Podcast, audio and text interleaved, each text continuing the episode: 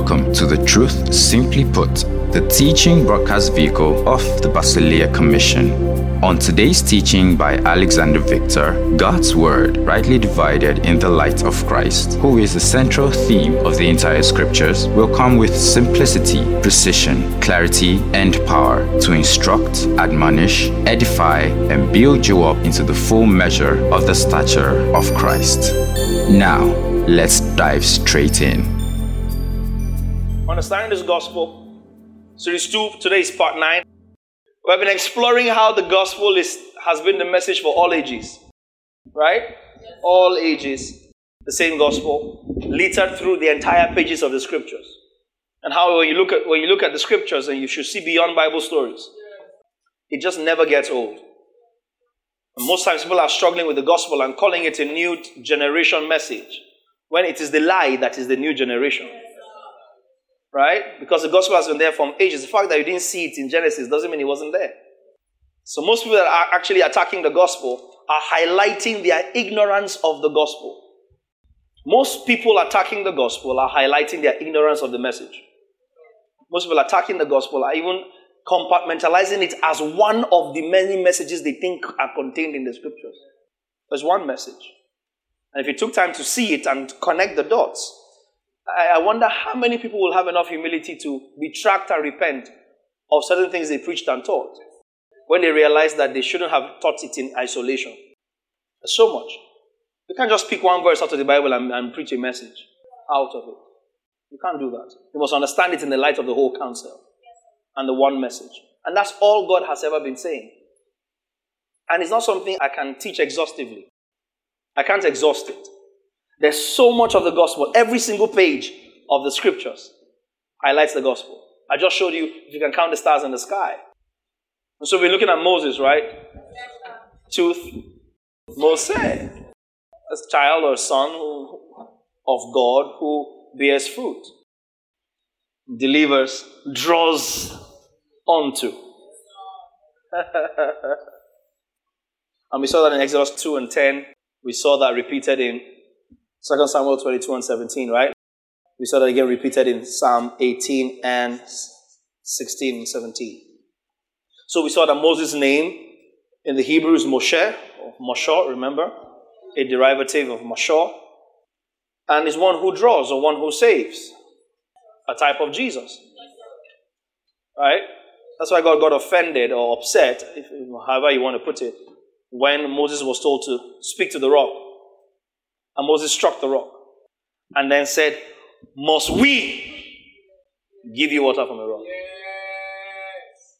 We? So it's partnership now, you and God. No, sir, it's not partnership. I called you. No, we, as you and God, giving Israel water. You will not enter that place. Because at some point, Moses began to now walk as though, you know, he was the know all be all. Must we give you water? We.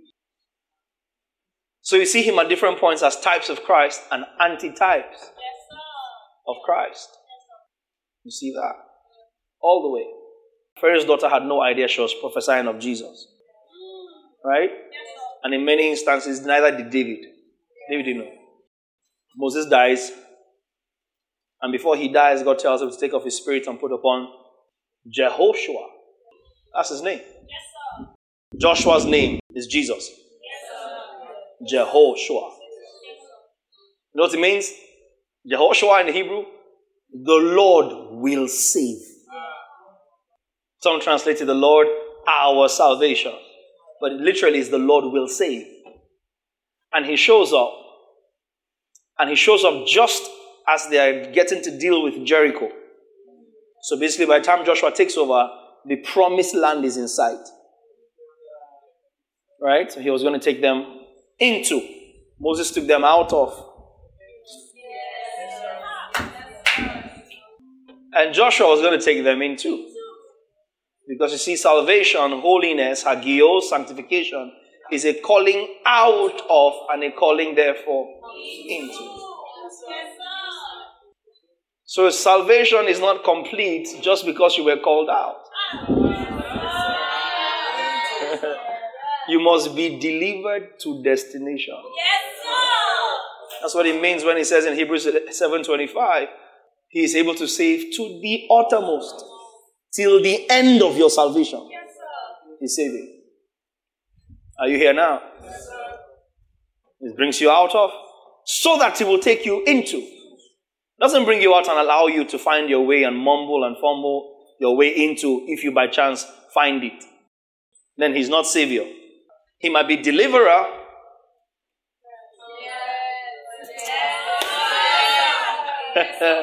because he sorted out the Pharaoh issue. Brought you out of darkness, out of the promised land, but taking you into another place is a whole different ball game. So for some of us, it's not enough that he is deliverer. And so we end up confusing deliverance as a standalone in place of salvation, of which deliverance is a part. Does that make sense? Yeah. God, my deliverer, that's someone that brings you out. You can't bring me out and leave me there. Where do you want me to go? How do I proceed from here? You must get me into. So Joshua comes and takes over. Son of Nun. Already caught his mark, cut his teeth when they went into the promised land to spy. Yeah? And he and Caleb were the only ones that said, Let's go up at once. We can take it. Ten others were like, ah! As a land that eats up its inhabitants. Numbers 13, right?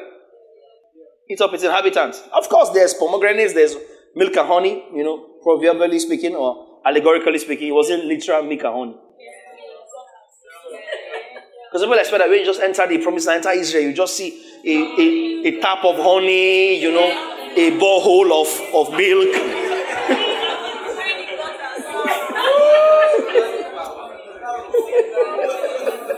you know, my imagination is crazy. you just see a honey fountain, just dropping. So you're just passing like.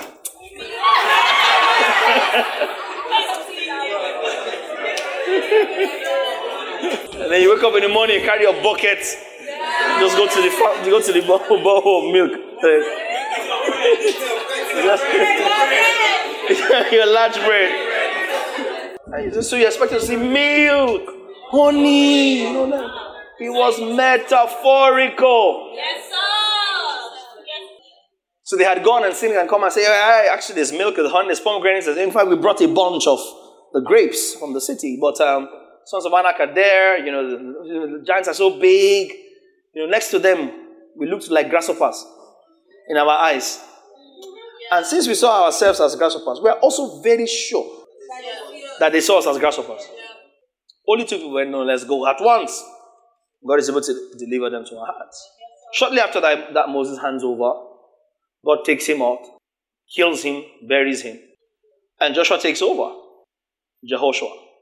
They deal with Ai after a brief, brief flop. Remember Ai? Yeah? When Achan, yeah, deal with that, then they're getting into Jericho. Just before Jericho, they are crossing the Jordan.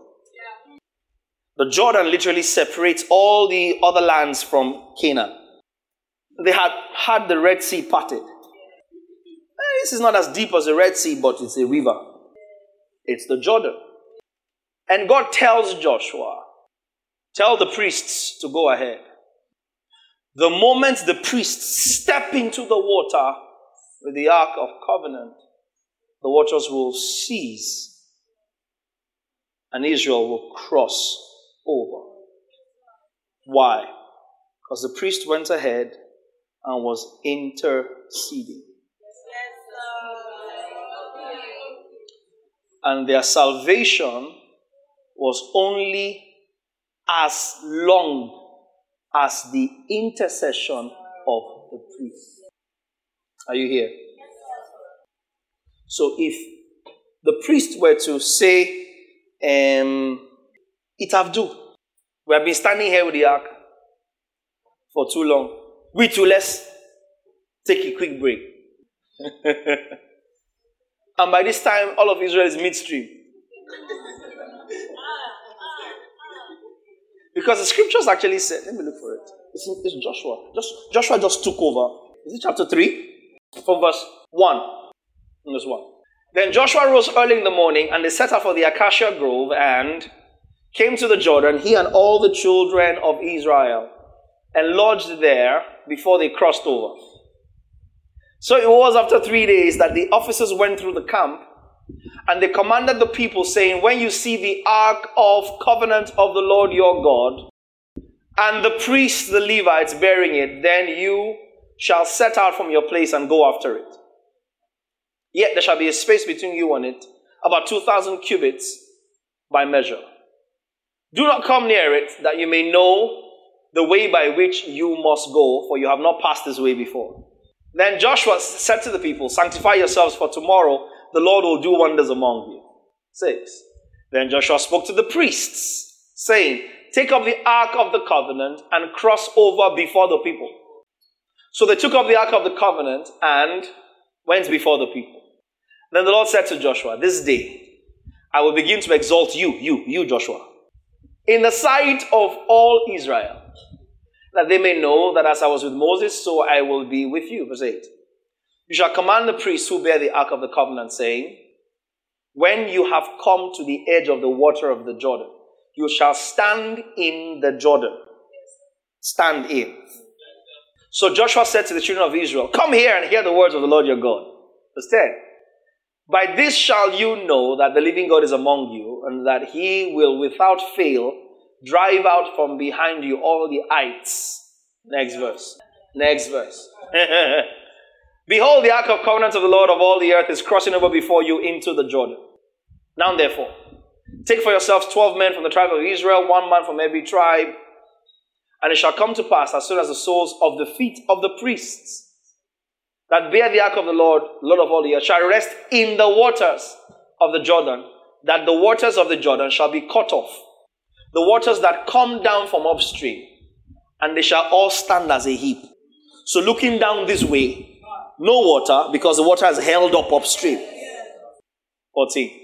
So it was when the people set out from their camp to cross over the Jordan, with the priests bearing the ark of the covenant before the people and as those who bore the ark came to the Jordan, priests, and the feet of the priests who bore the ark dipped in the edge of the water, for the Jordan overflows all its banks during the whole time of harvest.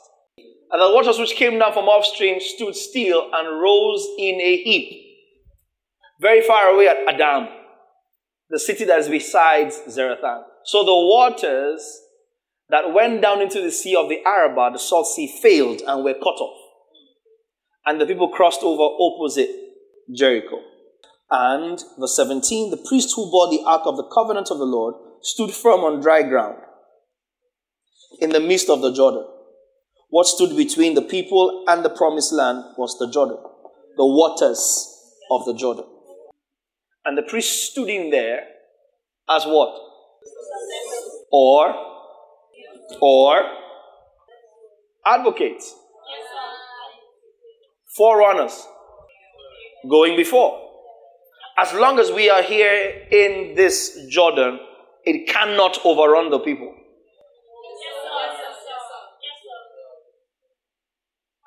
So, who was God dealing with for the crossing over? The priests or the priesthood. And the priests were in there as long as it took. As long as it took for six million odd people and all their livestock to cross the river. Nothing suggests that the priests even changed Ark of Covenant midway. Come, come and hold it, we're tired. And everyone crossed. How do we know that we're crossing into immortality and eternal life? We have a priest who liveth, King James says, to make intercession for us. Intercession, I've explained to you, is not Father, forgive their sins. Our sins are forgiven. You must understand that. Don't let religion twist you. If he made one sacrifice and sat down, Hebrews 10. Right? One sacrifice. Hebrews 10 11. And every priest stands ministering daily and offering repeatedly the same sacrifices which can never take away sins.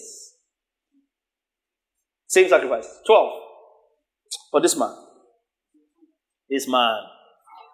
Uh, after he had offered one sacrifice for sins forever, sat down at the right hand of God. So, listen to me. Whatever intercession Jesus is making to the Father is not for your forgiveness of sins. Because if he's making intercession for the forgiveness of your sins, he's, he's admitting that his work on the cross was not enough.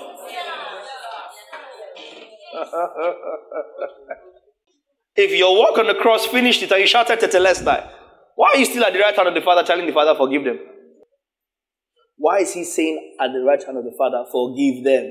If that was what his work on the cross established and finished. That gave him the audacity to shout, it is finished. Which means you can't add anything to it. If he's interceding for your forgiveness, he's adding to his work on the cross. Does that make sense? The cross plus prayer. If you think that's what intercession means. What does intercession mean? Guaranteeing that what he has done is for eternity because of his priesthood. Does that make sense? That's him standing in the water. I'm sat here. I've paid for their sins. Of course, they are forgiven. That was bringing them out.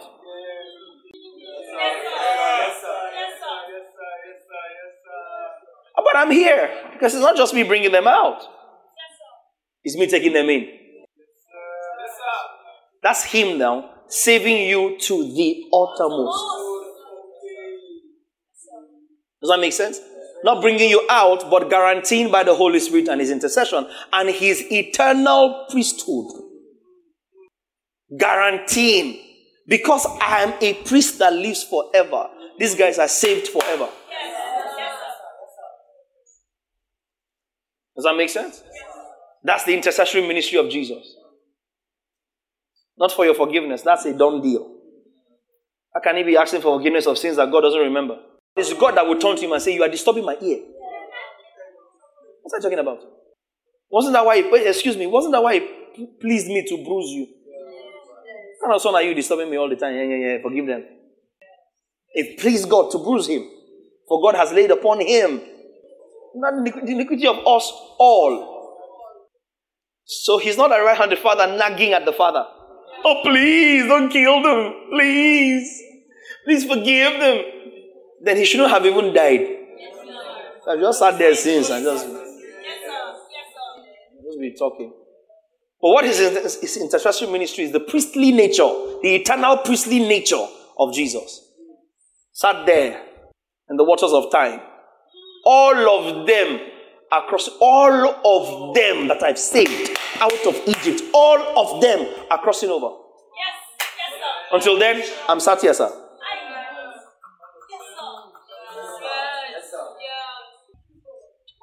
Everyone that came out is going in. That's him interceding. That's the priestly ministry of Jesus. Yes, yes, sir. Do you understand what I'm saying? I, I mean, I'm, I'm going to teach Hebrews at some point in time.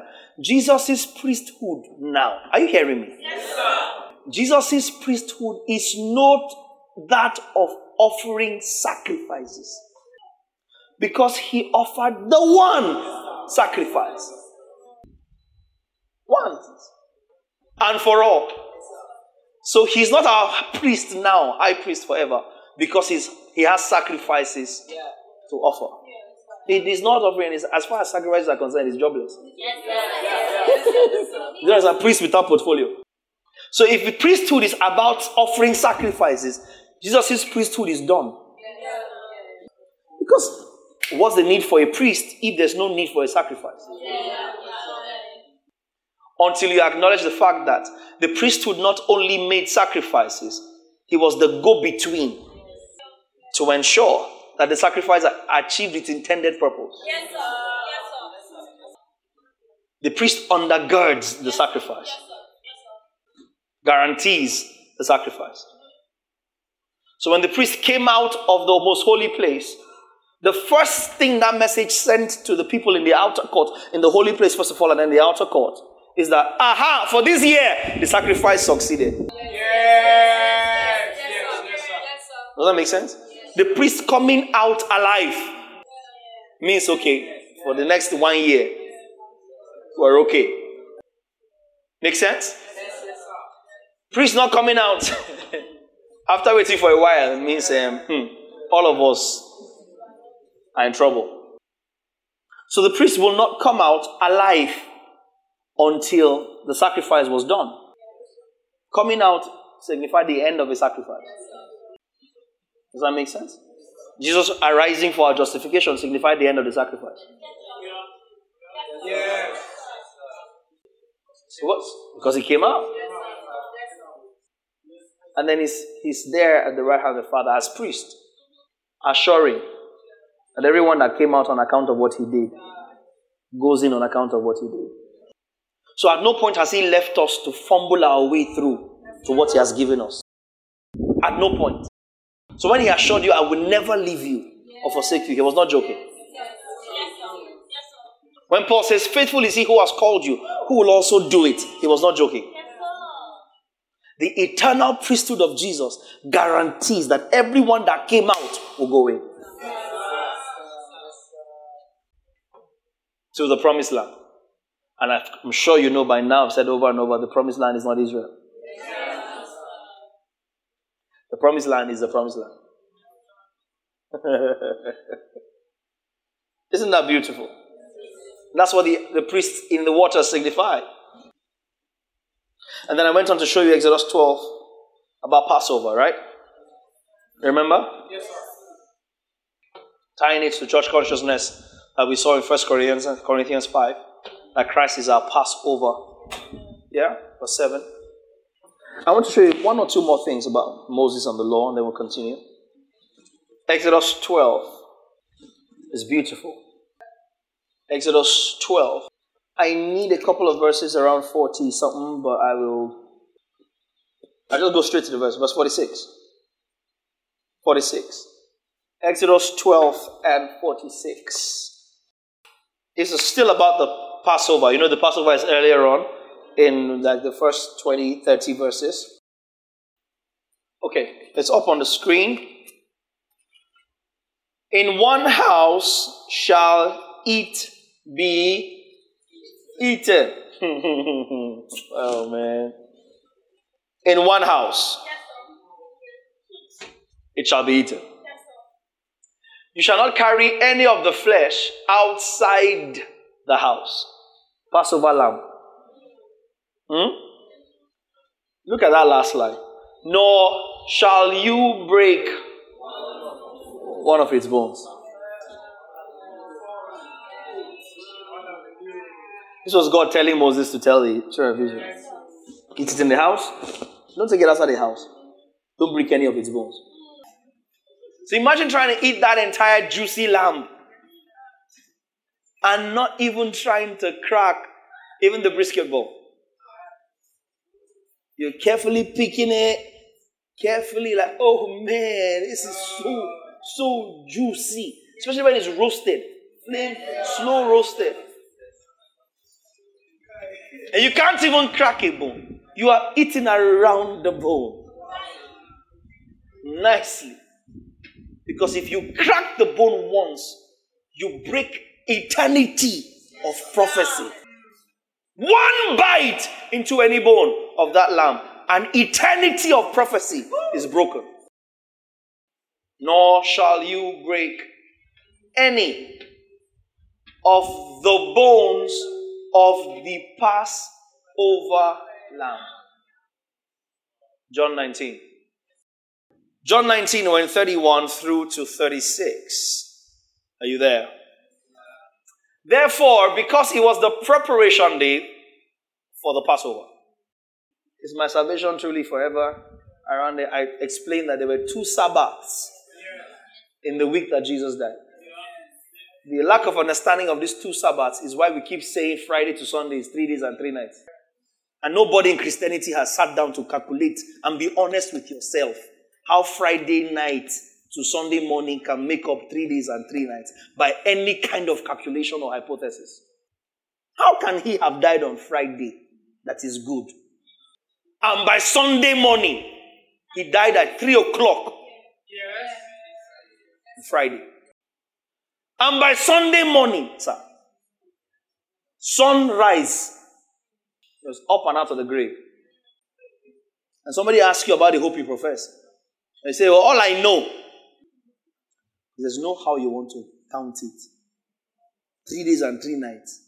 Friday night is one night. Saturday night is second night. What happened to the third night? Friday is the first day, even though he died in the afternoon. Saturday, afternoon, 24 hours. Are you here? Saturday, 3 o'clock to Sunday morning. It's not even up to 48 hours. And the guy's up. And so he was in there for three days. And if we can explain the three days, how do we explain the three nights? Or just lazy with Bible study. But there were two Sabbaths. There was a weekly Sabbath, there was a high Sabbath. And this was the preparation for the high Sabbath. Because by the time he was resurrected, it was Sabbath. That's why those guys were rushing to go and embalm him before the sun rises. If you died the day before Sabbath and resurrected on the Sabbath, 31 of John 19. Because it was preparation. How does the NLT put this? Out of curiosity, NLT or, or, or TPT? Day of preparation, okay? TPT. Through the next day, since it was the day of preparation for a very Siam. She Siam. There was a weekly Sabbath, there was a high Sabbath. High Sabbath was when the weekly Sabbath fell around the time of the Feast of Tabernacles. Feast of Weeks, Feast of Harvest. In God, when they fell together, there was a Sabbath commemorating that feast, regardless or different from the weekly Sabbath that came every week.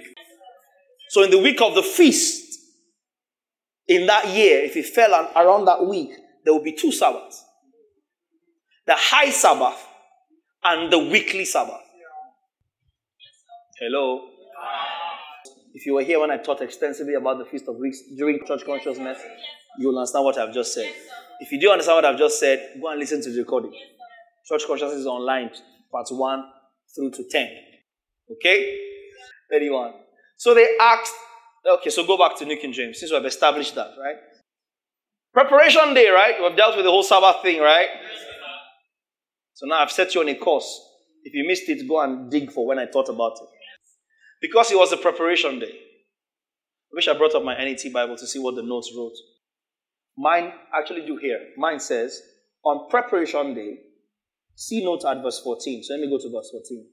The preparation day of the Passover may refer to the day before the Sabbath of Passover week.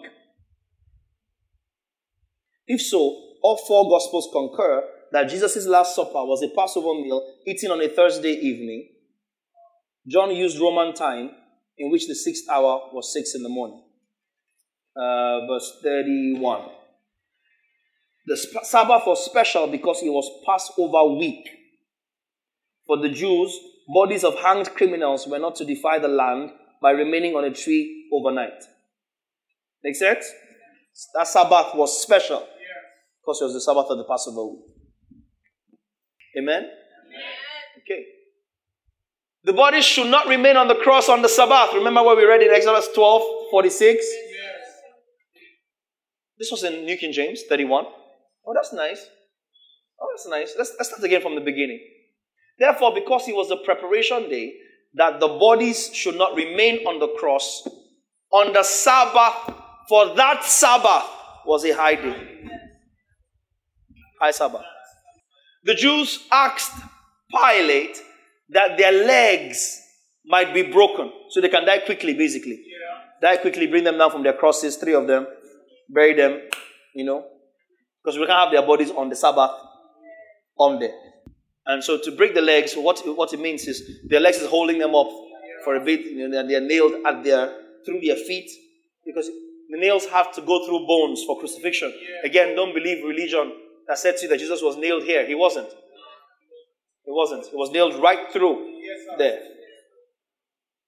The bone had to go into the wood. So that six inch, nine inch nail will go right through the bone and hold the weight of it in the bone. to the cross. Because this will not have held his weight. And over time, asphyxiation begins to kick in. The lungs start to collapse.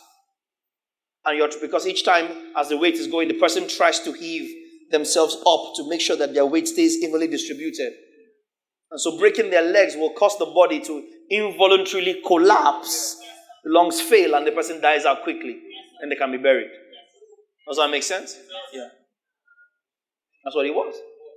That's what he went through for you. and God looked on with great joy because of the result of what it will bring in. Who it will bring in. Yes. And so the Jews went, you know, break their legs so they can die quickly. So, because we can't bring them down until they're dead. Because it was execution. Right? So we can bury them already before nightfall. Put the verse back up, 32. Their legs might be broken and that they might be taken down or taken away. Next verse. Then the soldiers came and broke the legs of the first and of the other who was crucified with him. 33. But, somebody say, but. But when they came to Jesus, don't forget where we're coming from Exodus 12 46. That Passover lamb. Don't break any of its bones.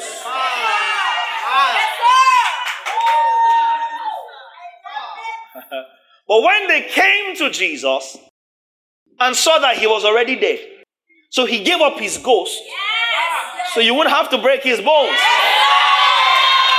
Because breaking the bones invalidates the sacrifice. This sacrifice had to be without blemish, spot, or wrinkle, or any such thing. There are four categories spot, blemish, wrinkle, any such thing. You can't mar this sacrifice. You can't, you can't deform it.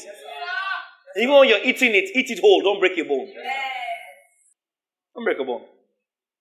And when they came to Jesus and saw that he was already dead, they did not break his legs. Next verse. Beautiful. But one of the soldiers pierced his side with a spear, and immediately blood and water came out. 35. And he who has seen has testified. And his testimony is true, and he knows that he's telling the truth, so you may believe. 36. For, the, for these things were done that the scripture should be fulfilled. So Moses is, you see why Jesus said in John chapter 5 that Moses wrote of me. Yes, sir. Yes, sir. He said, I understand why you're struggling to believe me. It's because you don't believe Moses. Because if you had believed Moses, you would have believed me. For Moses wrote of me. You see why Hebrews will say that when you hear the word of God, in that day, do not harden your heart like them. Ah, yes, sir. Yes, sir. What word? The gospel. Yes, sir. Because they heard. Yes, sir. Yes, sir. What happened to them? They did not mix it with faith. Otherwise, you'd have heard by faith the children of Israel. Having had a glimpse of the redemption that will come to us. usward who believe. That's the verse that is missing in Hebrews 11. Having heard of the salvation that will come to us, usward who believe. By faith, they crossed over the Jordan. By faith, that they were not mentioned. Because they, they, they did not mix what they heard with faith. But you see the gospel they heard in such great detail. Put up 36. John 19 36. But these were done, these things were done, that the scripture should be fulfilled, not one of his bones shall be broken. Leviticus 17. Leviticus is between Genesis and Revelation. You'll find it somewhere there. it's closer to one than the other. You will identify that for yourself. Leviticus 17. 17, I need 11. For the life of the flesh is in the blood. Leviticus. oh. Moses. and I have given it to you upon the altar to make atonement for your souls. For it is the blood that makes atonement. play it again. For the life. See, you see, my problem is, again, maybe because I joke a lot. People don't take me seriously. When I stood here and said the physical blood of Jesus is the life of God. Because if it was actual physical blood, then all the one that was falling from the chief priest's house to Gethsemane, to the stations of the cross, somebody should have been following Jesus with a big bath. You know bath? When they lash him, the first one, bah! You be like, okay, please, I better wait. May I catch the blood? I need to harvest all the blood. If it was the physical blood, then how did it get to the Father? But see, we have turned God into a native doctor. Whose shrine has a very bloody outlook. No, blood in scripture signifies life. For the life of a thing, Leviticus 17 11, is in the. So when you shed blood, what have you taken? Life. Put it back up. Leviticus 17 11. For the life of the flesh, or remember flesh? Life of a living being. As flesh there. It's in the blood. And I've given it to you upon the altar. That's two things.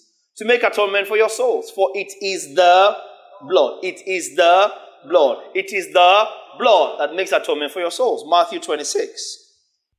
Matthew 26, 28. For this is my blood of the new covenant, which is shed for many for the blood given to make atonement for the soul. My blood given for the remission or the atonement or the removal of sins. So Leviticus 17 11 was talking about who? Was preaching what? The gospel. Are you here? Numbers 21 and 9. I like this one. Numbers 21 and 9. Moses made a bronze serpent, right? And put it on a pole, and so it was. Mm-hmm. So it was that if the serpent had bitten anyone, when he looked at the bronze serpent, he lived. Woo, last week. Oh my God. Oh my God. He lived. John 3 14. And as Moses lifted up the serpent in the wilderness, even so must the Son of Man be lifted up. So that was a type and shadow. Moses, serpent, sin, all of that was a type and shadow of Jesus coming to be our sin. 15. That whoever believes in him should not perish but have eternal life for God. Next verse. Go back to 14. Who followed it? As Moses lifted up the serpent in the wilderness, so also must the Son of Man be lifted up. Go on. He lifted up that whoever believes in him should not perish, but have eternal life for God so loved the world. That he gave his only begotten son, and I've said it here before, gave his only begotten son in John 3:16 is not the burning of Jesus by Mary. Give. Please, not give. Baby Jesus means nothing to anybody. Oh, sweet baby Jesus. Don't mean nothing to anybody. For this reason, the Son of Man was made manifest, not born. Manifest. For the grace of God that brings salvation has appeared. To men. Not appeared.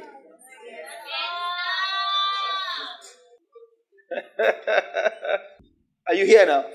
Yeah. Appeared. You got it? Jeremiah 31 31.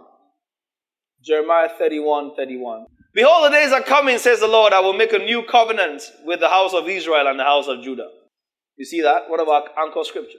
Matthew 26 28. The blood of the new covenant. Hebrews 8 and 8. Hebrews 8 and 8. Because finding fault with them, he says, Behold, the days are coming, says the Lord, when I will make a new covenant with the house of Israel and with the house of Judah.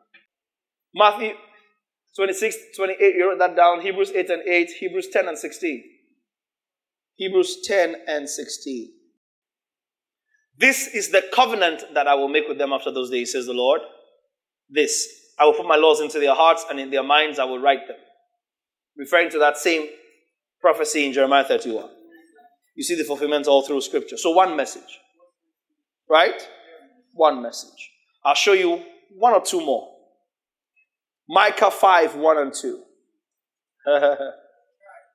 Micah, Micah. Micah 5 verse 1. Look at this. Now gather yourselves in troops, O daughters of troops, O daughter of troops.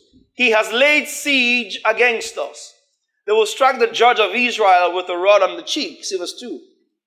But you, you, Bethlehem Ephratah, though you are little among the thousands of Judah, yet out of you shall come forth to me the one, capital O, to be ruler, capital R, of Israel. Look at this. Whose goings forth are from old. Somebody is coming from Bethlehem Ephrata. Whose goings? He's coming out of Bethlehem, but his goings, senior Bethlehem. From everlasting, he's just going to branch and come out of Bethlehem, but his goings, his dealings, his transactions. This person is coming from Bethlehem, his transactions are from everlasting. This is Micah. We have it in the message, I believe. Micah, yes, message, Old Testament, yes. But for now, prepare for the worst. victim daughter. The siege is set against us. They humiliate Israel's king, slapping him around like a rag doll. But you, Bethlehem, David's country, the runt, the runt of the litter, the bottom of the food chain, from you will come the leader who will shepherd rule Israel. He'll be no upstart, no pretender. Is that all? His family tree is ancient and distinguished. Let me see it in the NLT. Marshal your troops. The enemy is laying siege to Jerusalem. They will strike Israel's leader in the face with a rod. But you, O Bethlehem Ephratah, only a small village among all the people of Judah. Yet a ruler of Israel, whose origins are in the distant past, will come from you on my behalf. Matthew chapter 2. From verse 1. I need, I need somewhere around verse 4, but give me from verse 1. Oh, o Bethlehem Ephratah,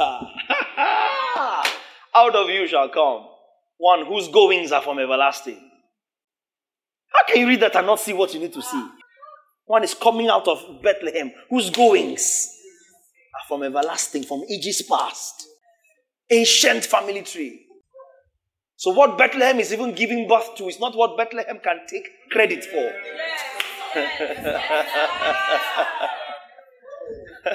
not even Bethlehem can take credit for this. His goings are of old. Matthew 2 and verse 1. Now, after Jesus was born in Bethlehem of Judea already, in the days of Herod the king, verse 2, behold, wise men from the east. Is the answer they gave Herod that is sweet me. Wise men, not three. Wise men from the east came to Jerusalem. They brought three kinds of gifts. They were not three wise men, they were almost 40. With their caravans, they were nearly 200. At least 40 wise men. It was a school of wise men bearing three kinds of gifts, not three wise men. Scripture doesn't say three wise men. Wasn't three wise men. The word for that in the Hebrew from Aramaic is Magi. School of astrologers. Also, wise men as people that, that have sense. Magi, school of astrologers. That's why they could study the star and see that this star that showed up is different. So wise men was regard to their profession as astrologers. Does that make sense? space scientists in their day. Not three. They traveled for nearly two years to get to Jerusalem. Little things that we miss in scripture. Little things. Say they came to the manger. No, not manger. The house where Jesus was. He had left the manger. See, let's reason together briefly. Yeah? Jesus was born. Wise men had traveled and come. Herod, we're going to read that in a bit. But Herod has heard that ah, there's a new baby king just born. Where? In that place. Eh? King. Kill all the newly borns. But he said, no, kill every born two years and below. If Jesus had just been born and was in the manger, why are you taking out boys two years? Should have taken out boys born last week. But it took these guys from the east to do that journey at least two years because the star appeared when the boy was born. So by the time they calculated and spoke to Herod, Herod's like, oh, yeah, okay, that star appeared when? Okay, two years. Two years and below, kill them all. How could he have been in the manger at, as a two year old? I don't have time to show you some things because even the Hebrew, even the Greek for Jesus changes. It says, by the time the wise men came to the house or oikos of manger, where the toddler Jesus was, not infant. Let's go on. Wise men from the east came to Jerusalem, saying, Where is he who has been born king of the Jews? Guys understood prophecy. He said, For we have seen his star in the east and have come to worship him. Is the answer for me. Verse 3. I want to get there. When Herod the king heard this, what did he hear? That a king of the Jews has been born in his domain. He was troubled, and all Jerusalem was troubled with him. Next verse. And when he had gathered all the chief priests, the same people that killed Jesus, later. Yes. Simple. Gathered all the chief priests and scribes of the people, scribes, record holders of the people, go on, together. He inquired of them where the Christ was to be born. See the answer. Go back to Micah 5. See the answer here. So they said to him, Stay here. In Bethlehem of Judah, the chief priests were telling Herod, in Bethlehem of Judah because we know where it is written by the prophet. Next verse. And not the least among the rulers of Judah, for out of you shall come a ruler who will shepherd the chief priest and the scribes preach the gospel to Herod. They knew. Where is this king coming from? Ah, oh, he has been born. Oh, we know now. He has to be from Bethlehem. Because it is written by the prophet. Which prophet? Micah. Micah. So, who was Micah writing chapter 5 of? Even if Micah himself knew not. So, you see why Peter says, Holy men moved by the Holy Spirit wrote as they were inspired. Because you can't claim credit for inspiration. Holy men, moved by the Spirit, wrote as they were inspired. Didn't have to make sense to them. Somebody moved their pen. write this down. O Bethlehem Ephratah, least among all of them Judah, out of you I shall raise for myself a ruler my people Israel, whose goings are of old, from everlasting. The moment the star showed up, the guys came and said, This guy is born. Where? The chief priests and scribes said, Oh, yes, it's Bethlehem now because the prophet said. So, what has the entire book been about? One message. Yes. Turn here, there, everywhere. One message. One message. Verse 9. Matthew 2 9. When they heard the king as Herod, because they said, when Herod now said go and go and find the boy, when you find the boy, come back and tell me. So me too, I can go and worship him. But you know, you know, I will go and worship him. I'll go and worship him.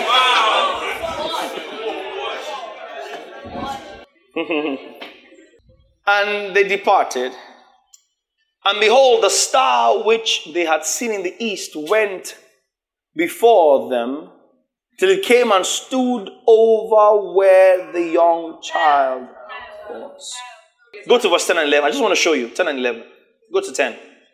When they saw the star, they rejoiced with exceedingly great joy. Please see in Jesus' name, verse 11.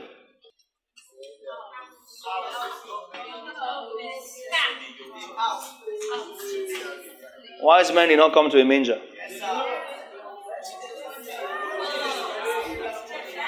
It was only because of census that there was no space in the inn in Bethlehem. Joseph was from Bethlehem.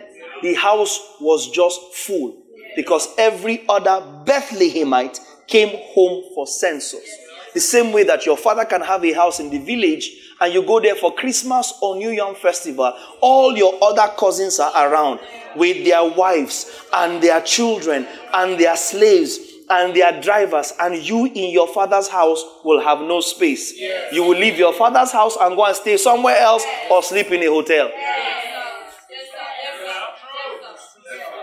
That's what happened to Joseph.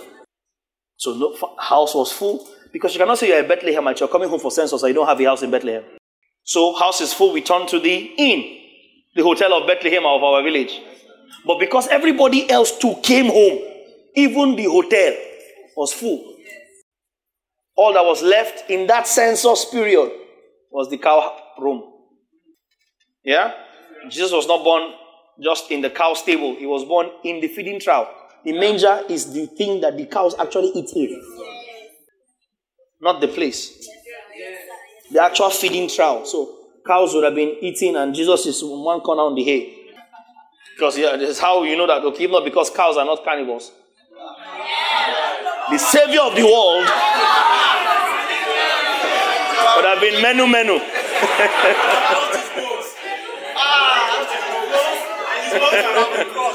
I mean, menu menu.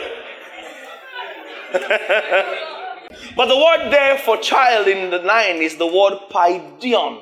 P A I D I O N. P A I D I O N. Paidion. A young child, seven years old or younger. Strong's 3813. I say the truth is out there in the open. Yeah. We're not hiding it. Sometimes even used for, for people as old as 20 years old. Let me give you one example. It was for free. Matthew 14 21. Matthew 14 21. Are you there? Now, those who had eaten, this is the feeding of the 5,000, right? Those who had eaten were about 5,000 men, besides women and Paidion. Paidion, not newly born babies. Yeah but in toddler children, young children, all the way up to adolescents. So, house consistent with the timing. Jesus going from infant to toddler consistent. Make sense? Not in the manger. You got it now? Can I continue? So, you see how Micah 5 is the gospel? One message. The chief priests knew it. The chief priests and scribes without the Holy Spirit. Knew it. They knew that was the gospel. Oh, he has been born? Oh, king. Ah, oh, it's Bethlehem. We know where you can find him. And it's still lost on us that the entire scriptures are the message of one person. I've been dying to get to David and just do a lot of cross referencing. Are you ready? Yes, Psalm 8, verse 5 and 6. Psalm 8. Don't say Psalms 8. Because you're about to read or sing the eighth Psalm of David. You get that? You don't open your sacred songs of solos and say, open to songs. Say, go to song 43, no? Song 284. Not songs. You don't open the Psalms and say, open Psalms 18. Check your Bible, see how it's written. Revelations. Revelations 15. How? The entire thing, somebody got caught up one time, received a revelation. And he himself said it, Revelation 1 1.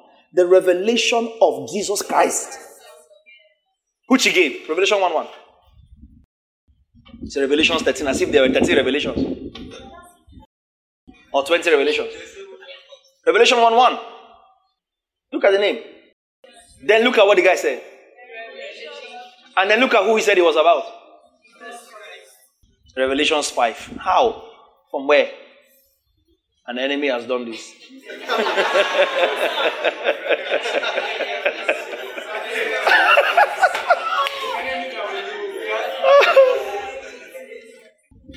Psalm 8, 5 and 6.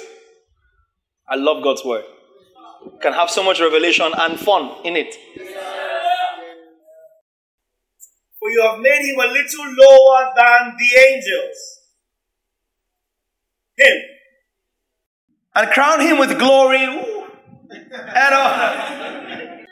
Verse 6, Psalm 8 and 6. You have made him to have dominion over the works of your hands. You have put all things under his feet. Hebrews 2 5 to 9. I just want to cross reference, cross reference, cross reference. Hebrews 2 5 to 9. For he has not put the world to come, of which we speak, in subjection to angels. 6. But one testified in a certain place. Now, this guy here, Paul or whoever, didn't say it's Psalm 8. He just said one testified in a certain place in the scriptures, saying, What is man that you are mindful of him, or the Son of Man that you take care of him? Keep going. You have made him a little lower than the angels. You have crowned him with glory and honor and set him over the works of your hands. You put all things in subjection under his feet. For in that he put all things in subjection under him, he left nothing that is not put under him. But now we do not yet see all things put under him. Verse 9, but we see Jesus, who was made a little lower than the angels. For the suffering of death, crowned with glory and honor, that he by the grace of God might taste death for everyone. Now the danger here is for you to open Psalm 8. Go to verse 5. I say, What is man? Brethren. This is man. I was mindful of him. He was not talking about what you're talking about, sir. You need Hebrews 2 to explain for you that that it was written in a certain place. One testified.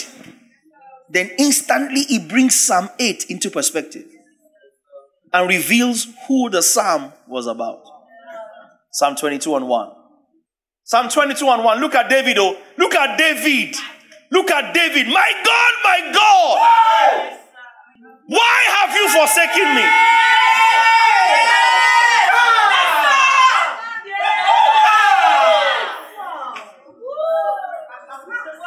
Excuse me. Nothing serious happened to David like that. Nothing.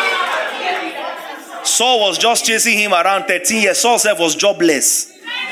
Because only a jobless king will leave the palace, leave the comfort of Jerusalem, and be chasing a 17 year old boy inside the bush. Only a jobless, irresponsible, tall man chasing David. David, your son's friend. For context, your son's best friend, your worst enemy. And in those moments of David's life was when he said, My God, my God, why have you forsaken me? Why are you so far from helping me? And why? From the words of my groaning.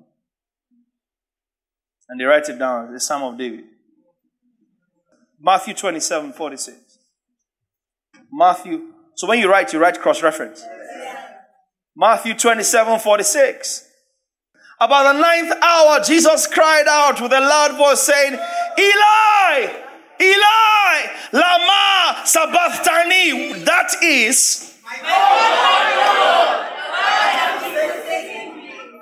so when David screamed, My God, my God, in Psalm 22, he saw the crucifixion of Jesus.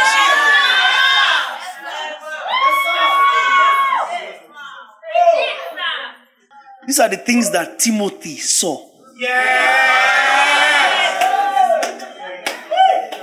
And saw wisdom for salvation, which is in Christ Jesus. Psalm 22 and 8. Same. Psalm 22. You, you, wait, you, let's just go. Follow me. Psalm 22 and 8. He trusted in the Lord. Let him rescue him. Let him deliver him since he trusts in him. Please. He trusted in the Lord. Let him rescue him. Let him deliver him since he delights in him. Matthew 27 42 and 43. Matthew 27 42 and 43. He saved others. Himself he cannot save. If he's the king of Israel, let him come, come down from the cross and we'll believe him 43. He trusted in God.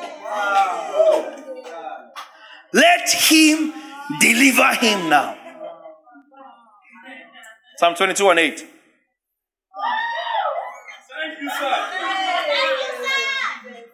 Psalm 22 and 8. Someone say one message. For all ages. It's never changed. It's always been the gospel. Every single scripture, every single page, one message, the gospel.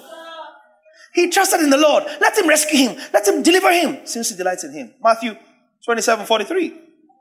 He trusted in God. Let him deliver him now. Let him deliver him now. If he will have him. So you see again, Psalm 22 being an echo of the travails of Jesus. Psalm 22 15. My strength is dried up like a potsherd, and my tongue clings to my jaws. You have brought me to the dust of death. Read it again. My strength is dried up like a potsherd, and my tongue clings to my jaws. You have brought me to the dust of death. John 19, 28. John 19, 28. After this, Jesus, knowing that all things were now accomplished, that the scripture might be fulfilled, said, I thirst. What scripture, David? Psalm 22, 16. For dogs have surrounded me. David, saying things that were bigger than him, loftier than him, mightier than him. For dogs have surrounded me. The congregation of the wicked has enclosed me. Look at this, please. Something that never happened physically to David. They pierced my hands and feet. John 19 36. John 19 36. For these things were done that the scriptures should be fulfilled, not one of his bone was broken. Next verse. And again, another scripture says, They shall look on him whom they pierced. What things? The nailing of Jesus' hands and feet. On account of what David saw, not what David experienced. Psalm 31 and 5. Psalm 31, 5. Into your hand I commit my spirit.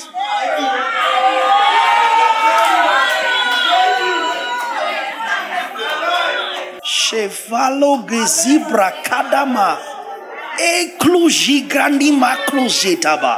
The faithfulness of God's word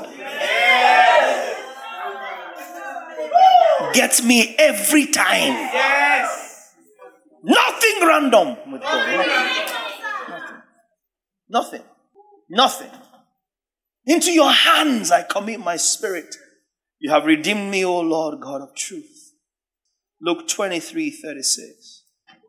Just a few I picked. I had a mad time going through this. I just picked a few. The soldiers also mocked him, coming and offering sour wine, saying, If you are the king of the Jews, save yourself.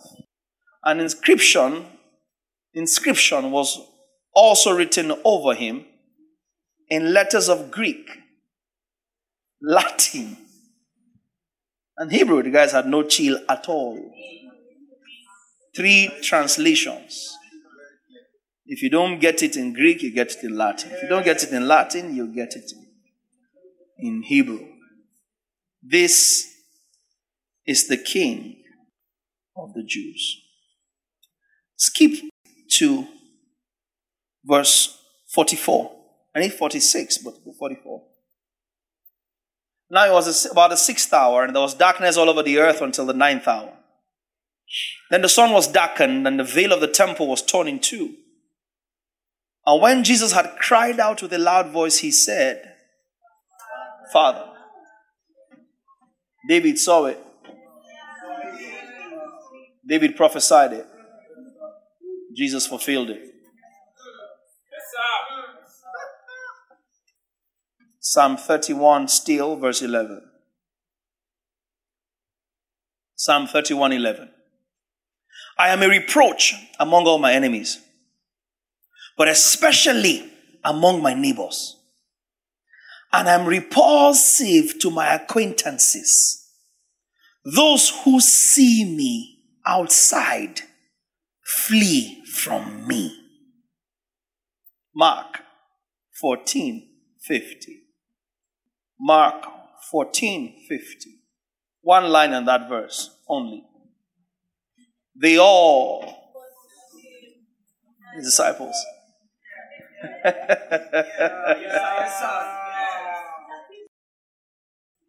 he couldn't get any more family and neighborly than his disciples. Then they all also him and fled.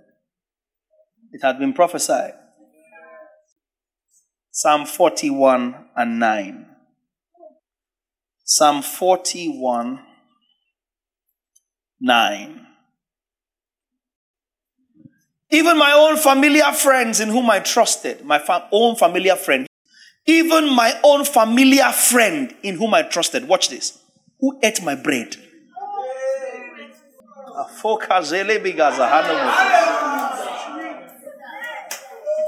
My own familiar friend, singular, in whom I trusted, who ate my bread has lifted up his heel against me. Give me the message. You have the message in Psalms. Give me the message. Even my best friend, the one I always told everything, he ate meals at my house all the time, has beaten my hand. TPT. Even my ally, my friend, has turned against me. He was the one I totally trusted with my life, sharing supper with him. And now he shows me nothing but betrayal and treachery.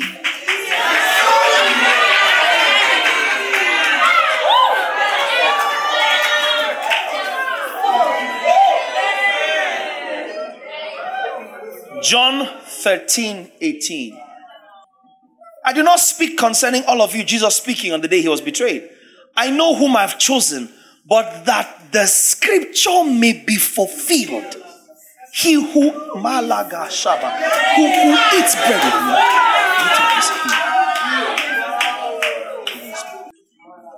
Word for word. So call me crazy if I tell you it's one message we're called to preach.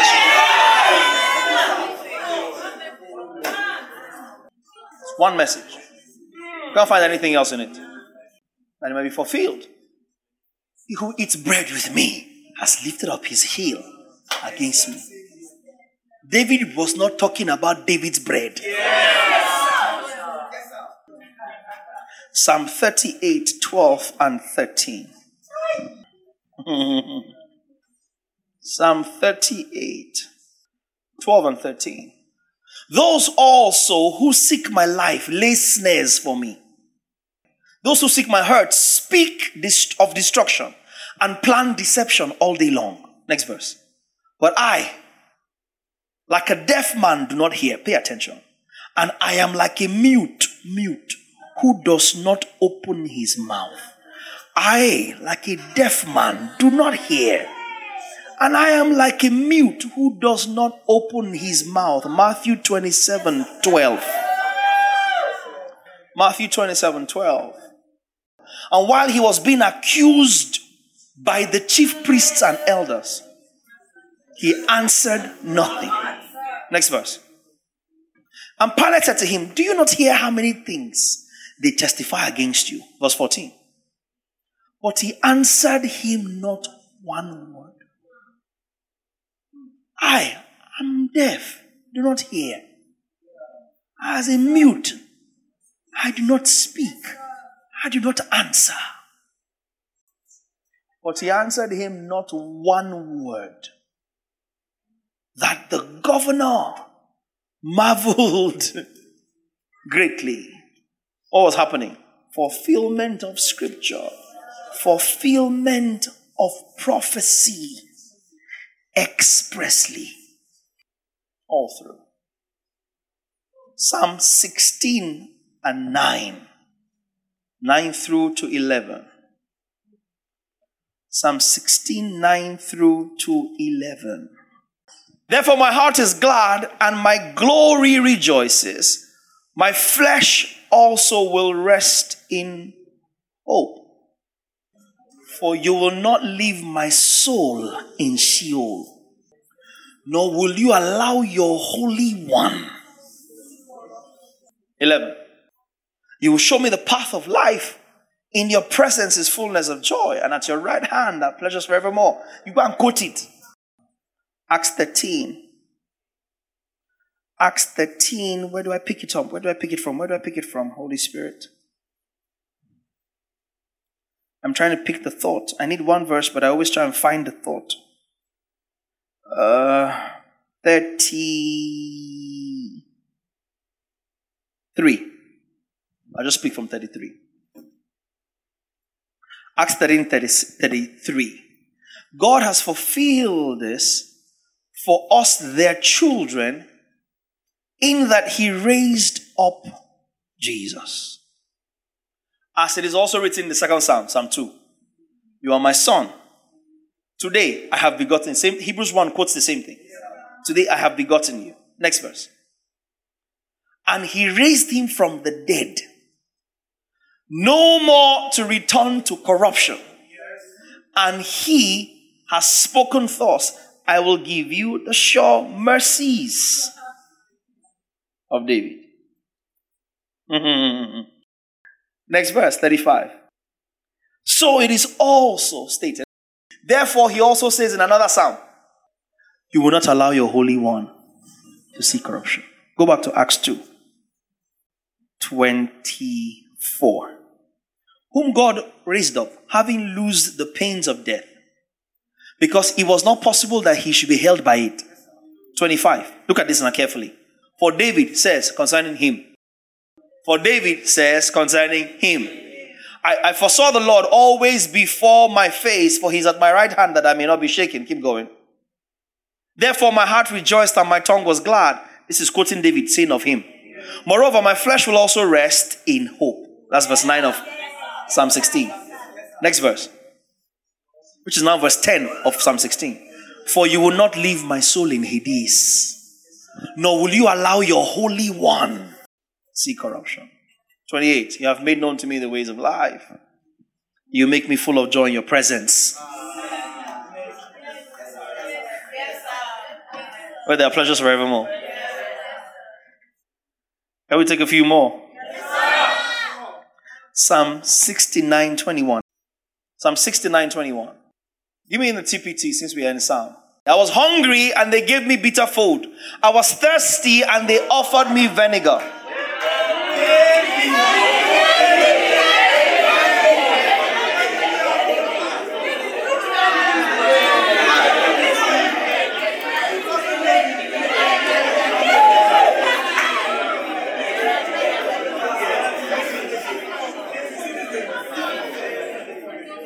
Next time you hear or see in the New Testament, you understand why Jesus was called Son of David.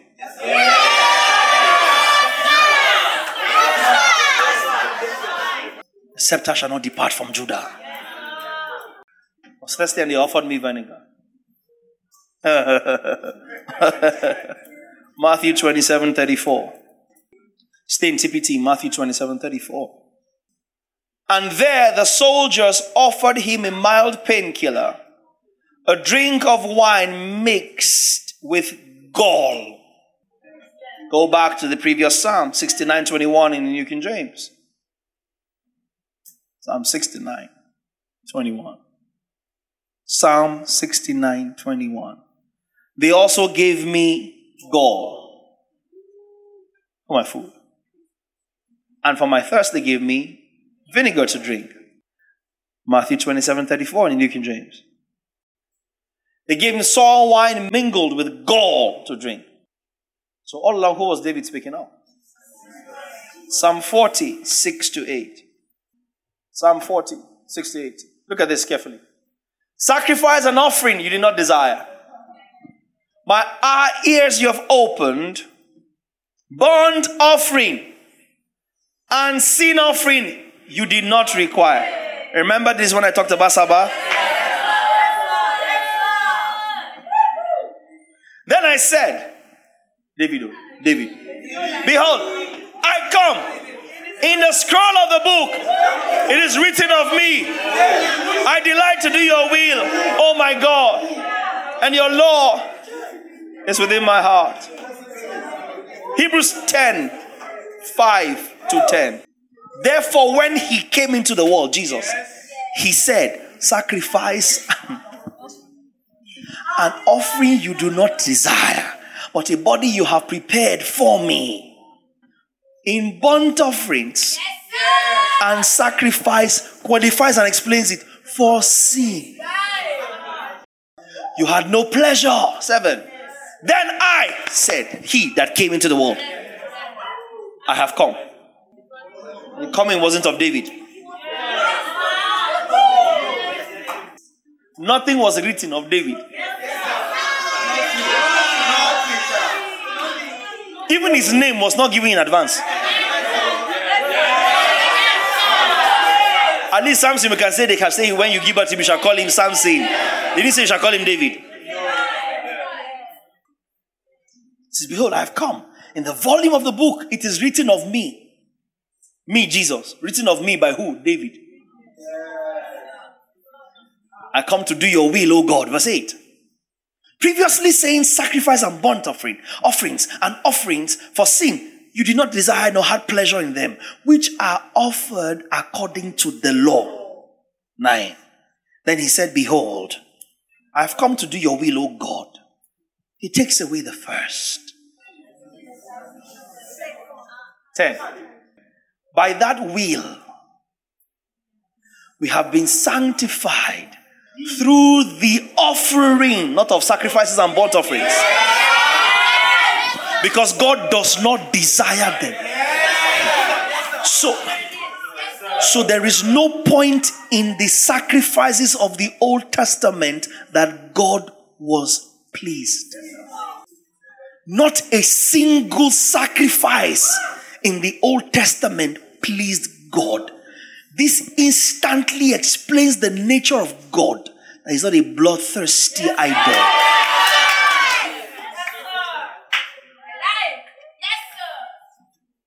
Why did he allow it?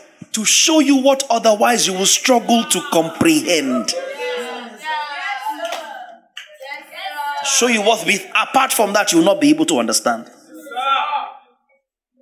How can you say that somebody will just die for me and give himself for me, but you believe that in your village somebody can kill somebody for money or exchange their life for your own life? Are you not a hypocrite? You can believe that somebody did money ritual and to, ex- to extend their life, they took your life. You believe it. You believe that somebody killed her mother or killed her daughter or her son so they can extend their life you believe it. You can't believe that Jesus gave his life for you. Thank you.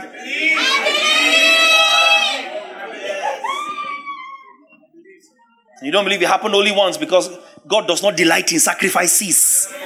He delights in a sacrifice.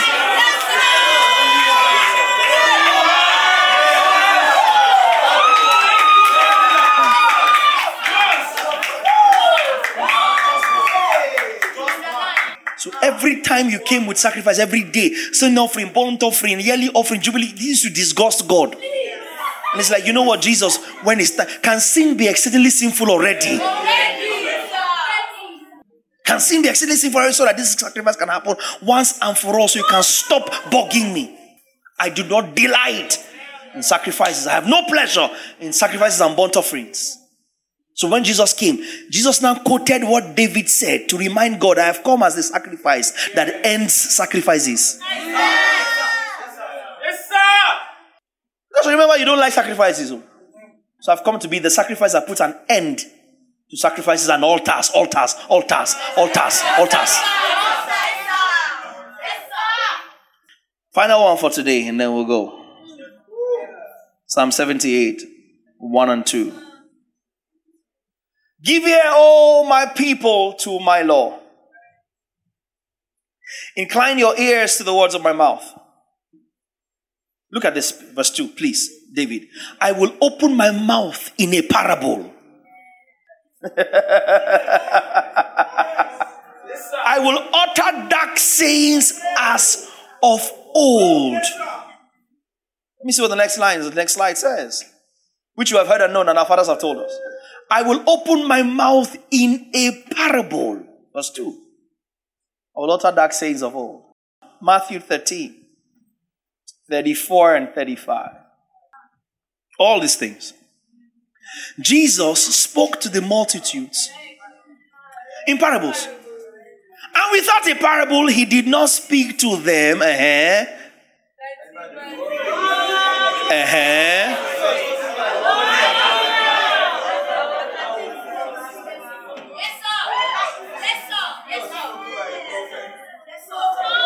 Prophet David. Without a parable, he did not speak. That it might be fulfilled what was spoken by the prophet. I will open my mouth. In a parable, I will utter things, great things as of old. Things kept from the foundation of the world. Over and over and over and over. You see the gospel prophesied and fulfilled, prophesied and fulfilled, prophesied and fulfilled, prophesied and fulfilled, prophesied and fulfilled, prophesied and fulfilled, all through the scriptures. All through the scriptures. Prophesied and fulfilled. One message. One message. God has never had a different message apart from the gospel. Let me say that together. I want to go. God has never had a different message apart from the gospel. Say one more time. God has never had a different message apart from the gospel. Never. And that's what makes it relevant for all ages. This is what makes it relevant to all people. Seeing as all ages have always been made up of people. you can't count ages without reckoning with the people of each age. Now, if God has had one message and that message has been for all ages, then it means it has been for all people of all ages. You got it? Because all ages have always been made up of people. Right. The gospel is for the sinner and for the saint. Romans 1.16, I'm asking the gospel of Christ. Romans 1.16, Romans 16.25. Romans 16.25. The gospel is for the sinner and for the saint. Same gospel. Now to him who is able to establish you according to my gospel. 116 says the power of God unto salvation. Having come unto salvation as a sinner, you are established as a saint by the same gospel. Did you get the, the, the flow? Romans 1.16, the gospel is the power of God unto salvation for the sinner. The gospel. Romans 16 and 25, the gospel is the establishment for the believer or for the saint. Same gospel. Do you get it? 1 Corinthians 15, 1 and 2. I, I, the, the gospel I give to you by which you are saved, in which you also stand. You see that? 1 Corinthians 15, 1 and 2. Moreover, brethren, I declare to you the gospel which I preached to you, which also you received to be saved, and in which you stand as a saint. The gospel is for the sinner and for the saint. I've said over and over for years, you are not saved by the gospel to be sustained by another message. There's no other message. We don't move on from the gospel to other things. Second one, the gospel is for the Jew and the Gentile. Because we were all casualties of the law. The gospel is for the Jew and the Gentile because we were all casualties of the law. Galatians 3:22. Galatians 3:22. But the scripture has confined all, not all Jews. Hmm? All same.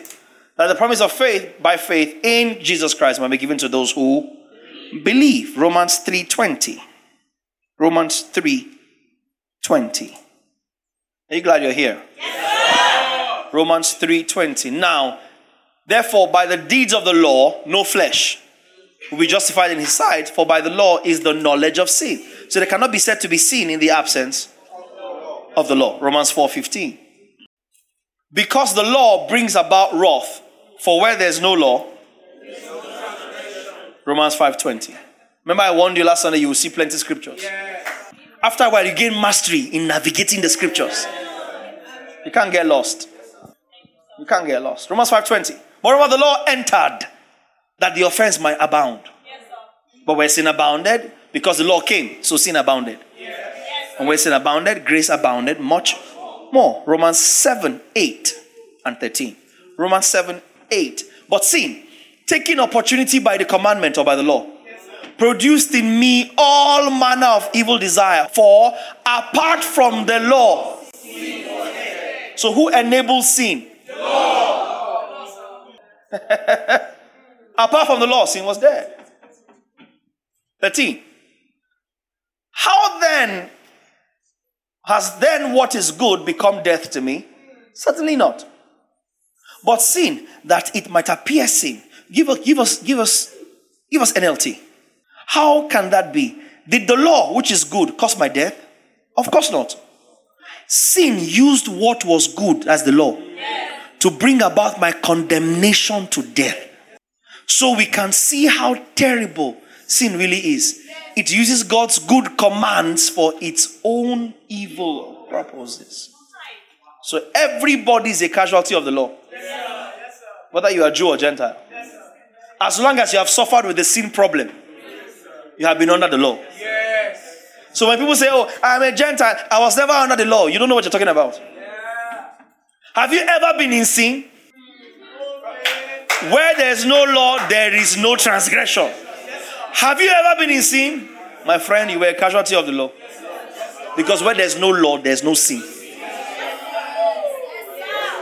I have never been under law. I'm not a Jew. I'm a Gentile. Where you sir, were you a sinner? You know you cannot be successful as a sinner in the absence of the success of the law. Is the law of being good at what it's good at that makes you good as a sinner, a good sinner, a proper sinner, a bona fide? So the gospel is for the Jew, the Gentile. Three, the gospel is for the lost and for the found. First Timothy 2, 3 and 4. Who will have all men be saved, right? This is good and acceptable in the sight of God. Who will have all men be saved and come. Saved, lost, and come to the knowledge. We believe and come into understanding. Like I said this morning. First Timothy 2, 3 and 4. This is good and acceptable in the sight of God, our Savior, who desires all men to be saved and to come to the knowledge of the truth. The gospel is for the lost and the found. Next one, the gospel is for the rich and the poor. In fact, the rich without the gospel are poor. Because wealth is a bad sense of security. The gospel is for the rich and the poor. In fact, the rich without the gospel are poor because wealth is a bad sense of security. Jeremiah says, Let not the rich man boast in his riches, or the strong man boast in his strength. Let he that boasts boast in this, that he knows the Lord and the Lord knows him. All it takes right now is for Wall Street to crash and some of the world's wealthiest men become nothing. That's all it takes. Devalued shares, and stocks overnight, in a minute, it can be all gone. Are you following me? Wealth is a bad sense of security. If you think that you are, remember the, the rich fool? Luke 12, I think. Thank you, Holy Spirit. Luke 12, 16. Give me the NLT. 16. Then he told them a story. A rich man had a fertile farm that produced fine crops. Next verse. He said to himself, What shall I do? I don't have room for all my crops. Then he said, I know, I'll tear down my barns and build bigger ones. Then I'll have room enough to store all my wheat and other goods. And I'll sit back and say to myself, My friend, you have stored away enough away for years to come. Now, take it easy. Eat, drink, and be merry. Next verse. But God said to him, You fool. You will die this very night. See what God asks the man in the parable. Parable. Then who will get everything you worked for? Wealth is not a good sense of security. In fact, you you have money. I have 10 cars. You can only drive one. Nobody can ever drive two cars. Either you will drive one or you will drive the other. You will drive one car. No matter the convoy, you are in one car. So what? So the rich without the gospel are poor because wealth is a bad sense of security. Money fails. It didn't start today. Genesis 47 15. Genesis, you see it for yourself. Genesis 47 15. Look at that. So when the money failed in the land of Egypt and in the land of Canaan, all the Egyptians came to Joseph and said, Give us bread. What caused famine in the times of Joseph? Money failed. Is anybody receiving instruction? Money fails. It didn't start today. It's not the failure of money, money itself, and the failure of it is not a modern invention. One fell swoop, people that were chilling got into farming because money failed. All of a sudden, their money was worthless. It didn't start today. That means it will happen again in this civilization. It will happen again and again and again and again. So, if wealth is your security, money is your security, you're in trouble. So, woe to he whose defense is money. So, if you tiptoe around a rich man with the gospel, both you and him are in trouble. Because he reads, he needs the gospel. Without the gospel, he's poor. Are you here? I got to finish this. The gospel is for the rich and the poor. Money fails. You have seen it in scripture, right? As early as Genesis. Mm-hmm. Genesis. The gospel is for the broken and the whole. Men's the broken-hearted. Yes. It nourishes and sustains those who are whole. It's for the broken and the whole. Don't forget, we're dealing with the audience of the gospel, right? The gospel is for the villager and the town dweller because it is meant for the ends of the earth. Uh, Matthew 24 14. Matthew 24 14. It's for the villager and the town dweller. They all need the gospel in same measure because there are different sides of the ends of the earth. And this gospel of the kingdom will be preached in all the world. All the world. Somebody say all the world. As a witness to all the nations. And then the end will come. Every person in any place, in any part of the ends of the earth who hasn't heard the gospel is a clear indicator of the extension of the return of Jesus. So the town guy, the village guy, because of all the ends of the earth. Are you there? It is for the literate and the illiterate, which is why it must be simply put for everyone to understand. it is for the literate and the illiterate, which is why it must be Simply put, for everyone to understand, Acts chapter 4 and verse 13. Oh, I can see the end of this part. Hallelujah. I can see it, I can see it, I can see it, I can see it, I can see it. So we can move on to something else next week. Hallelujah. Maybe the power of the gospel. Are you there? It's for the literate and the illiterate, which is why it must be simply put for everyone to understand. Acts 14, 4, 13. Now, when they saw the boldness of Peter and John and perceived, give me NLT or TPT, then the members of the council were amazed when they saw the boldness of Peter and John, for they could see that they were ordinary men with no special training in the scriptures. They also recognized them as men who had been with Jesus. Illiterate men, no special training, even in the scriptures, could articulate the message of the gospel because they understood. Jesus must have spoken in ways that they understood, simple enough ways for them to understand. The gospel is for the literate and the illiterate. It's also for the old and the young. Oh, that church is a young people's church. You're not after the gospel yet. You're not after the gospel yet. By the time you're set on the gospel, you will not look at age demography anymore. First John 1 1 to 4. John is writing. John the beloved. John, First John 1 1 to 4. He's writing and he says, Come on, that which was from the beginning, which you have heard, which we have seen with our eyes, which we have looked upon, and our hands have handled concerning the word of life. Keep going. The life was manifested, and we have seen and bear witness and declare to you that eternal life, which was with the Father and was manifested to us. Three. That which we have seen and heard, we declare to you that you also may have fellowship with us. And truly, our fellowship is with the Father and with His Son, Jesus Christ. Verse 4. And these things we write to you. So, who is writing? John. Based on his fellowship with the word of life, that eternal life that was with the Father, that has manifested to them. These things we write to you. Who's writing? John. From what? His revelation and his fellowship with the Father and the Son. The word of life, who is eternal life. Are you here? I'm sure you're wondering why are you saying this, Paul? Because of the next chapter will make sense. Chapter 2, verse 12 to 14. This guy is writing what he knows, right? About the word of life that they've touched and handled and tasted, about eternal life that was manifested to us. Then he says, I write to you little children, because your sins are forgiven you for his name's sake. Yeah? What is he writing? Eternal life. Who is he writing? Word of life. AKA the gospel.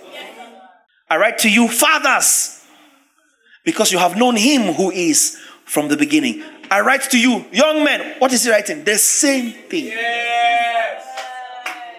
Have you seen it? The same thing, the same message. Little children, your sins are forgiven. Old men, you have known who is, who, who is from the beginning. Young men, because you have overcome the wicked one. I write to you, little children, because you have known the Father. Verse 14. I have written to you, fathers, because you have known him who is from the beginning. I've written to you, young men, because you are strong and the word of God abides in you and you have overcome the wicked one. Same message, different audience, every audience, same gospel. It is I've written you differently. What this as I've written, I wrote to you, young men, this thing because I wrote to you, little children, this same thing because I wrote to you, young men, this same thing because different demographies, every audience, same gospel. It's for the old, and the same gospel for the young. Two more. It is for the weak and it is for the strong. The gospel is for the weak and for the strong. It's for the strong so that they can take heed and stay strengthened. Galatians 6 1. Galatians 6 1. If a man who is overtaken in a trespass, you who are spiritual, restore such a one in a spirit of gentleness, considering yourself, lest you also be tempted. So the gospel strengthens the strong one so they themselves are not tempted. Makes sense? And you are strengthened, you take heed, as it says in this verse, by looking into the perfect law of liberty and continuing therein. That's James 1:25. Right? He that looks into the perfect law of liberty and continues therein, the same shall be blessed in what he does. That's how you take heed. As per Galatians 6 1. It's also for the weak because God's strength is made perfect in our weakness. And where's God's strength? Or God's power? The gospel. For it is the power. 2 Corinthians 12 and 9. I will boast in my infirmities, for when I'm weak, then I am strong. Same gospel. We don't administer to you something else because you're weak, and administer to you something else because you're strong. Finally, the gospel is for the new in faith and the advanced in faith. First Peter 2 2. It's for the new in faith and for the advanced in faith. Same gospel. Same gospel. First Peter 2 2. As newborn babies, desire the pure milk of the word that you may grow thereby. Pure milk of the word. What word? Acts 20 32. What word? Desire the sincere milk of the word. I told you I will show you a lot of scriptures. If you pay attention to just today's teaching and you're able to combine and connect all the scriptures, you have gained a lot of mastery in the things of the Spirit as pertaining to the gospel. Desire sincere milk of the word. What word? I commend you to God and the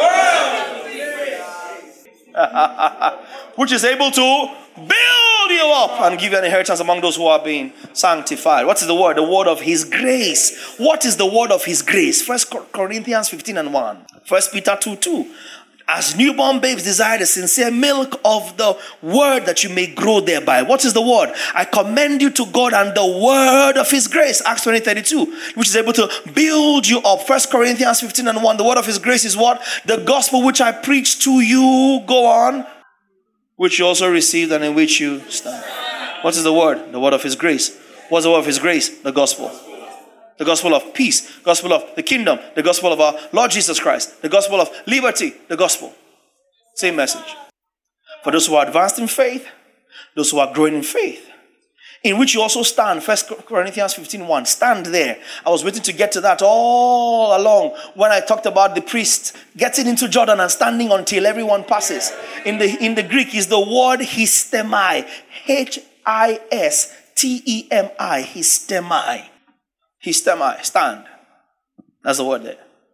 And it means to make to stand, to place, to set up, hmm, to establish, to appoint, to set in balance, to stand first and firm and steadfast. To make to stand, to place, to set up, to establish, to appoint, to set in balance, to stand still, stand fast, and be steadfast. 1 Timothy 4:16, second to last scripture. The gospel is for the new in faith and for the advanced. Take heed to yourself and to the doctrine. Paul is telling Timothy, Pastor Timothy, right? Overseer Timothy, Bishop Ordainer Timothy, Deacon Commissioner Timothy. Yes? And he's telling Timothy, take heed to yourself and to the doctrine. Continue in them, for in doing this, you will save both yourself and those who hear you. That means in not doing this, you will mess both yourself up yes. and those that are hearing you. TPT or NLT? This is after, after verse 15. Oh. I mean, for time, I just want to go there. But if, if you flash verse 15, see where it's coming from. Give yourself wholly to these things that you're profiting, but appear to all. That's the 15. The next verse is 16. 16. Give careful attention to your spiritual life and every cherished truth you teach.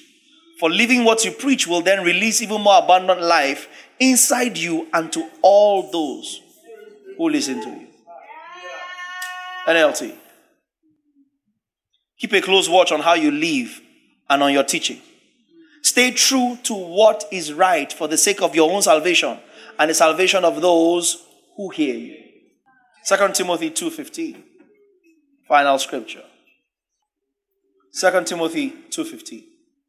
Be diligent to present yourself approved to God, a worker who does not need to be ashamed, rightly dividing the word of truth. Work here is what? In the context of dividing the word of truth.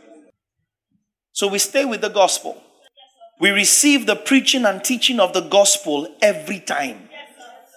Say with me, we receive, we receive the preaching and teaching of the gospel, of the gospel every, time. every time. And we engage, and we engage in the preaching and teaching of the gospel, every, time. every time.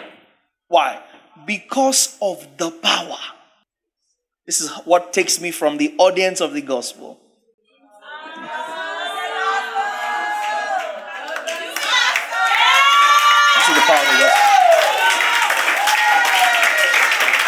We receive the preaching and teaching of the gospel every time. Not only do we receive it, we engage in the same preaching and teaching of the same gospel in the same manner. You have a problem if you cannot give out the gospel the same way it was given to you. The same way. Regardless of audience, it is always relevant for all ages. All ages. We receive the preaching and teaching of the gospel every time. We engage in the preaching and teaching of the gospel every time. Why? Because of the power. The power of God unto what? Salvation. Salvation. What does that mean? What does power of God unto salvation mean? That's where we're going. I'll tell you, right? it's the power of God unto salvation. Not the power of God to save us from sin. I hinted you, you, you you're not paying attention. I hinted you earlier. It is by that power he will keep you until he delivers you. It's out of the fact that God can keep you eternally that He heals you. It's out of the fact that God is powerful enough to ensure you are not lost until you get your glorified body. It's out of that power that He meets your need today.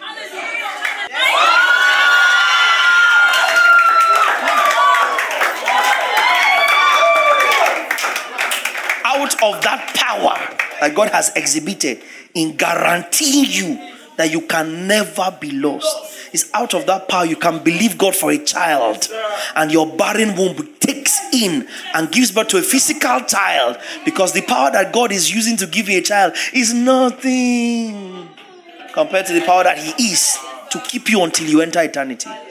The power of the gospel. Come on, give God praise in here.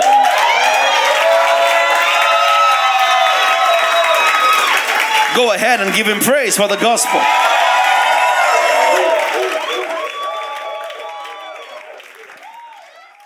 Well, that's it for today's teaching. We trust it has been worth your time. For more of these messages from our stables, kindly subscribe to our teaching podcast at www.thebasileacommission.podbean.com or via the Podbean app on your mobile device. For inquiries and further information, kindly send us an email to info at thebasileacommission.org or find us on social media with the handles at The Truth Simply Put or at Wow the Church. You can also send us an SMS, call us, or connect with us via WhatsApp on plus 234 70 881 8864. Finally, if you would like to give to support the work that we do, kindly follow the Patreon link in our podcast or contact our office for details. Thank you.